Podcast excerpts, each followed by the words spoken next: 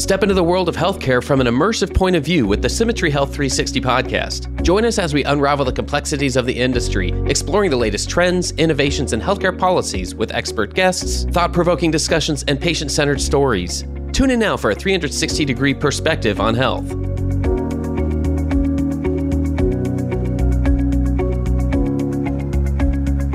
Welcome and thank you everyone for joining us. If you listen to episode two, we are here for episode three. This is supporting clinical staff in high risk home health and hospice settings. My name is Melissa Gordon. I'm a registered nurse and I have been in the industry, the post acute industry, home health, hospice, and private duty going on two decades now and I'm joined with my colleague Kathy. Good afternoon, or hello, everyone. My name is Kathy Dettling, and I'm a master's level psychologist, and I work as a clinical strategies consultant with, with SimiTree. And prior to becoming a consultant, I spent 26 years working in the community behavioral health center world, providing office, home, and community based services. So, episode three today, again, we're continuing our focus on uh, the unique safety challenges of our community uh, workforce. We're going to talk a little bit about home health and hospice in particular in this podcast. So, Melissa, let's talk about some of the unique safety challenges faced by community based staff in comparison to other healthcare providers that are facility or clinic based. Yes, big differences. So,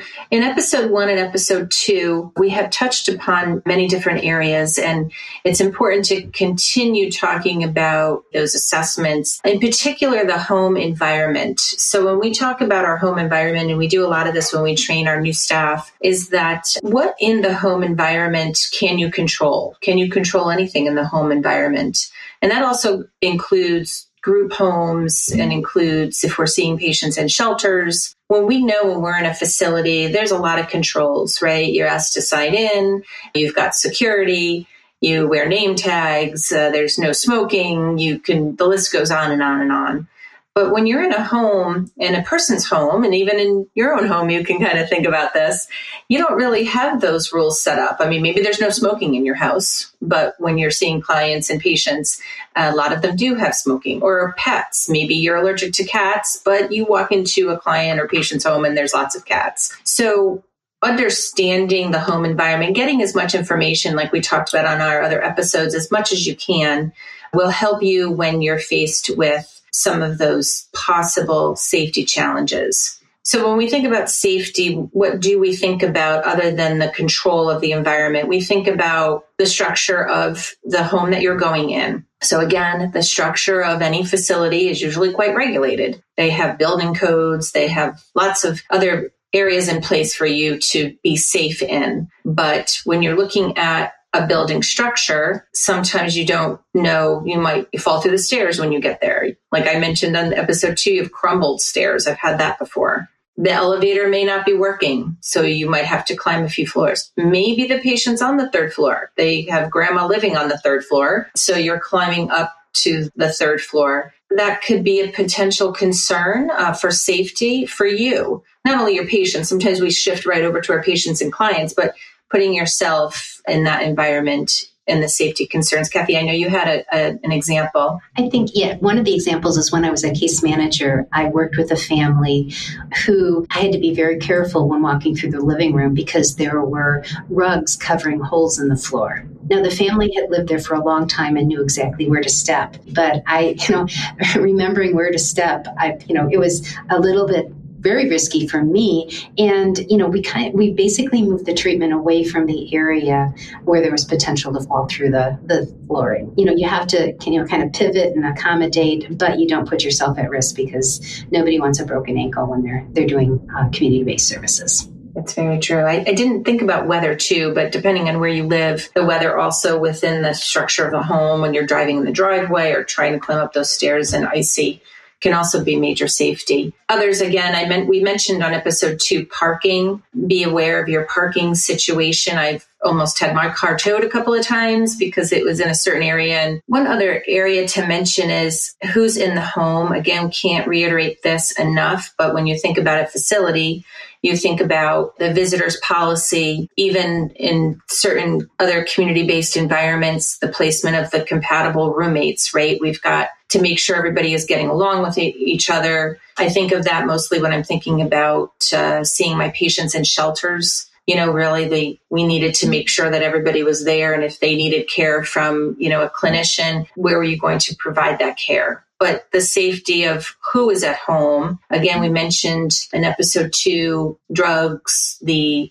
guns. There's no rules when you walk into somebody's house, but they need to understand your rules and you need to be safe about what you're walking into. Uh, and also visitors. I've walked into a room to see grandma and there was 15 family members. And I don't know any of these people, obviously, but you have to really take a step back and think, okay, one, should I, I be here with all of these people? Let's ask some questions about can we see her at this time privately? what is the best scenario and the best scenario for you as the community based worker and the home health and hospice nurse. The neighborhood also is a concern sometimes. So knowing where you're going to see the patient, not necessarily sometimes one end of the street might be a little safer than the other end of the street. So knowing where on that street is safe and asking the appropriate questions. And maybe going in the morning hours is better than going late afternoon or evening in certain areas. But know those rules for that neighborhood. Don't necessarily have to know that for the facility if you were seeing your patients in the facility, right? And also, if you're an agency that's providing unscheduled crisis appointments because a medical need pops up, really understanding safety going into certain areas or certain neighbor or certain neighborhoods and to make sure that all of those safety protocols are really followed making sure people know that you're leaving. It may be that you're unfamiliar with the home to make sure you read up on the notes before you go out to home because you're doing emergency coverage. So providing emergency care adds an extra special level of safety risk. We've talked a little bit about that our community-based workforce really has so many deeply empathetic and committed providers, and they continue to work every single day to support the needs of our community. Can you talk more about the importance of ongoing safety training for this workforce? Uh, very important during orientation, any new staff get a complete safety training. Uh, sometimes that might be a couple of videos. Uh, we recommend that it's just more than a few videos. It's uh, case examples like you and I are talking today. It's making sure that when you're either doing role playing in your education or you're out with another clinician, that you're bringing that forward as part of the training. And then we recommend annual training. So you should have a module of safety trainings. Again, a lot of it is online, uh, taking that a step further and doing, again, competency of some type where you create your case studies and then pe- uh, your clinicians can contribute to answering those scenarios. Those components of the safety training should include identification of risk. So both for, for all, for family, for support, and then again, like we talked about earlier, for the environment, developing those proactive strategies, meaning I've, I've done my phone call to the house. I've looked at the referral. I understand what my treatment will be when I get into the house, and then I can implore some of those safety strategies.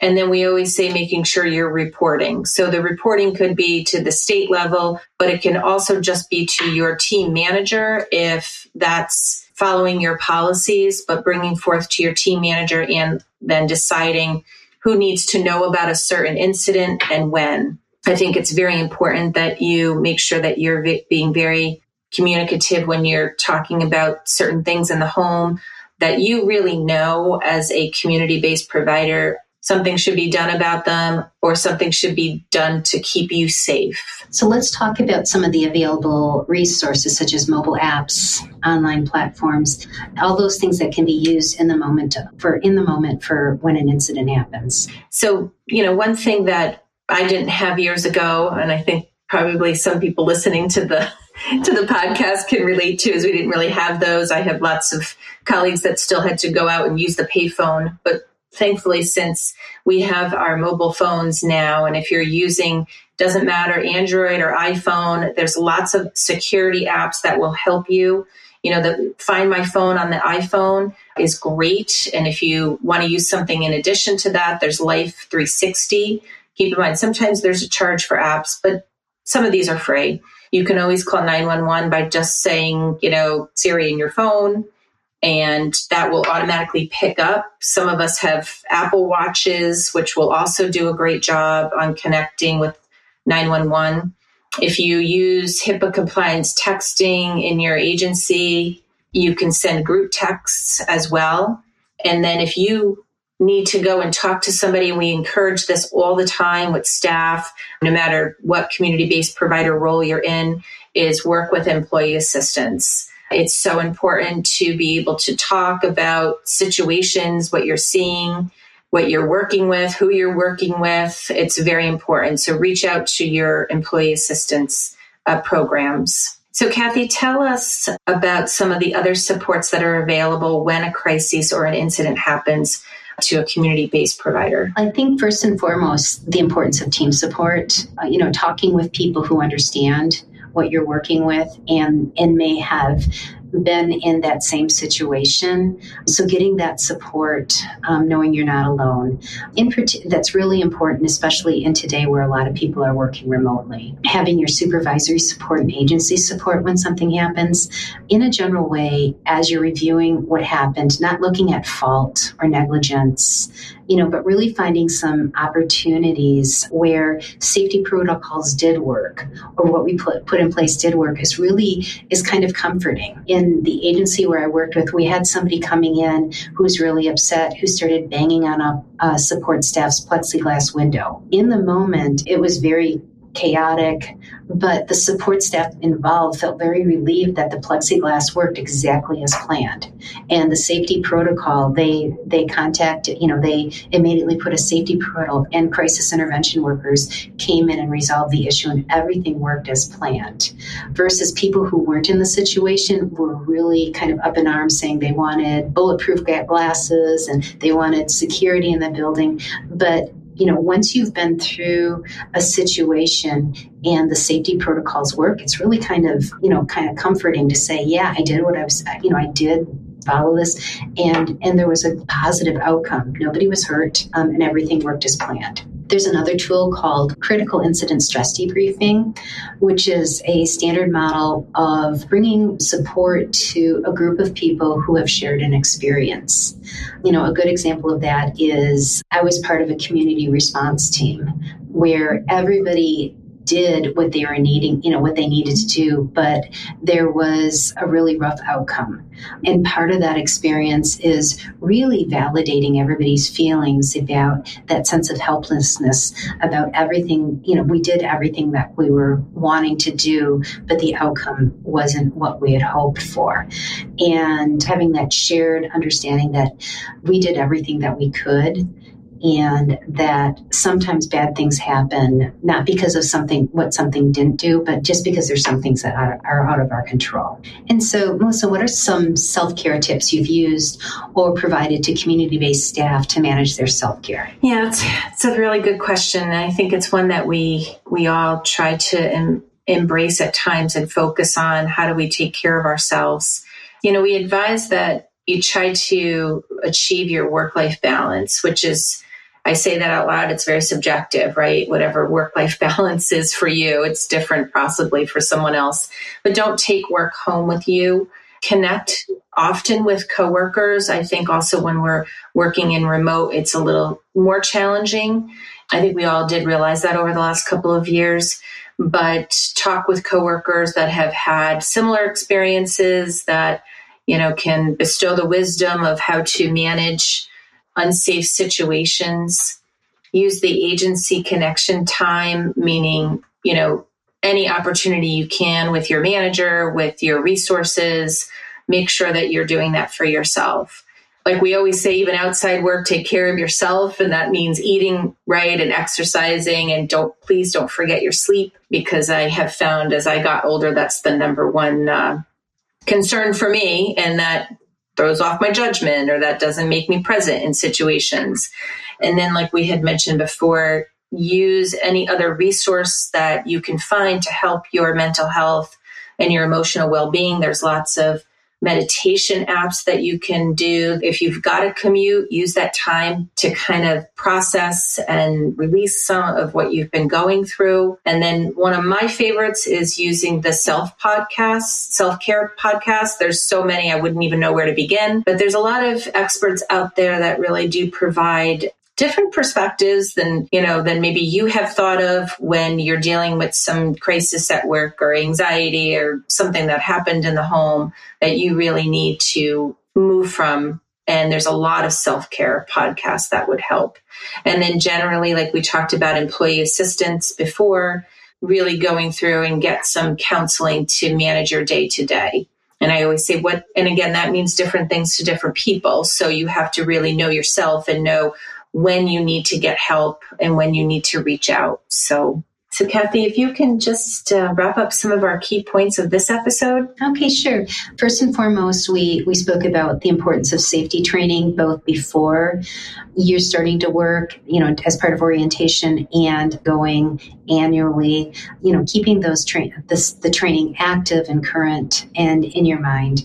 Number two, we've talked a lot about this through all three webinars is understanding your environment and do all those proactive strategies to set yourself up to be safe in in your home-based work use those in-time apps to make sure people know where you are and to be able to access emergency services if it becomes an, an emergency situation.